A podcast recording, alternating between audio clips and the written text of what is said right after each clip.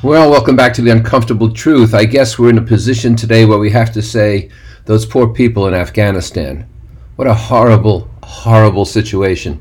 You know, when I was in college, I wrote a paper on Afghanistan. Now, we're talking around 1966 or so here.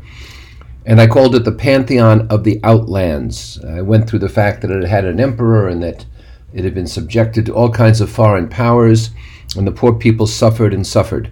My professor was very impressed with it, but he said, whose words are these? He thought I had plagiarized it. And that's my history with Afghanistan until more recently. But it's also what happens when people don't want to fight for freedom. And by that I mean, of course, the army disintegrated. We were led to believe in the United States that the army was well equipped, and we had spent billions in dollars, maybe trillions of dollars, and that the Taliban would be stalemated or checkmated, and that there'll be negotiations. Of course, they took over in record time. People fleeing the airport a la Saigon, and the country fell almost immediately. And that's what happens when governments are unalterably corrupt. And this government, like so many, was unalterably corrupt. And so people don't want to fight for a corrupt government. They'd rather take their chances sometimes with anybody new, but certainly they're not motivated to stand up for a government that hasn't stood up for them. Why lose your life fighting an insurrection when the government you have isn't worth fighting for? We lost a lot of people in Afghanistan, the United States and its allies, dead, disabled, scarred, lost time with their families. We lost a hell of a lot of money, and we've lost a hell of a lot of respect.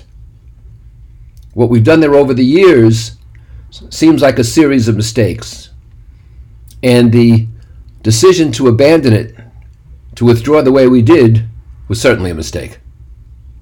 This is nonpartisan. It happened through many administrations. It happened with Democrats and Republicans. You can't nation build when other people don't share our nation building values. We certainly should have learned that in Vietnam. And here we are, 50 years later, apparently not having learned it in Afghanistan. You can't build a nation when there is little or no volition to fight or defend it by the people who live there.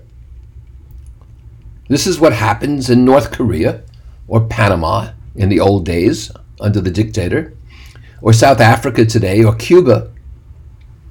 And even in the U.S., where you find a bully like Governor Cuomo, bullying himself through re-election, harassing women, setting up horrible, horrible and hostile environments. People are afraid. Of course, when things tumble, they turn against you radically and rapidly. There is no Simón Bolívar here. There's no El Cid. There's no George Washington. There's no Nelson Mandela. These are the people you need. Look today in Cuba. Those hundreds of people who came out to protest. Brave, brave people under a highly repressive regime. A regime touting socialism, which has put its people through 60 years of horrendous conditions and brutality.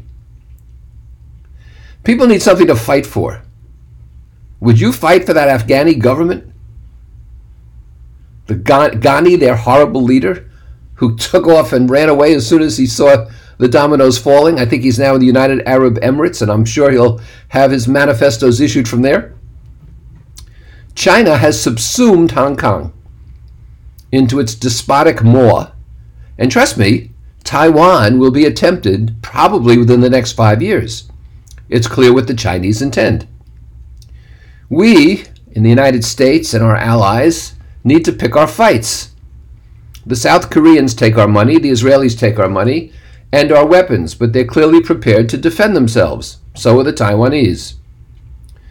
Did invading Iraq radically change that country from the tyranny of Saddam? Or were we just so pissed off at the time that we needed to slam somebody, and he was the most eminently slammable? This is a disaster of huge proportion in Afghanistan. It's a moral disaster, not just a political one, not just a monetary one. The only thing worse than nation building is to try to prop up a nation that would otherwise collapse anyway. That's The Uncomfortable Truth.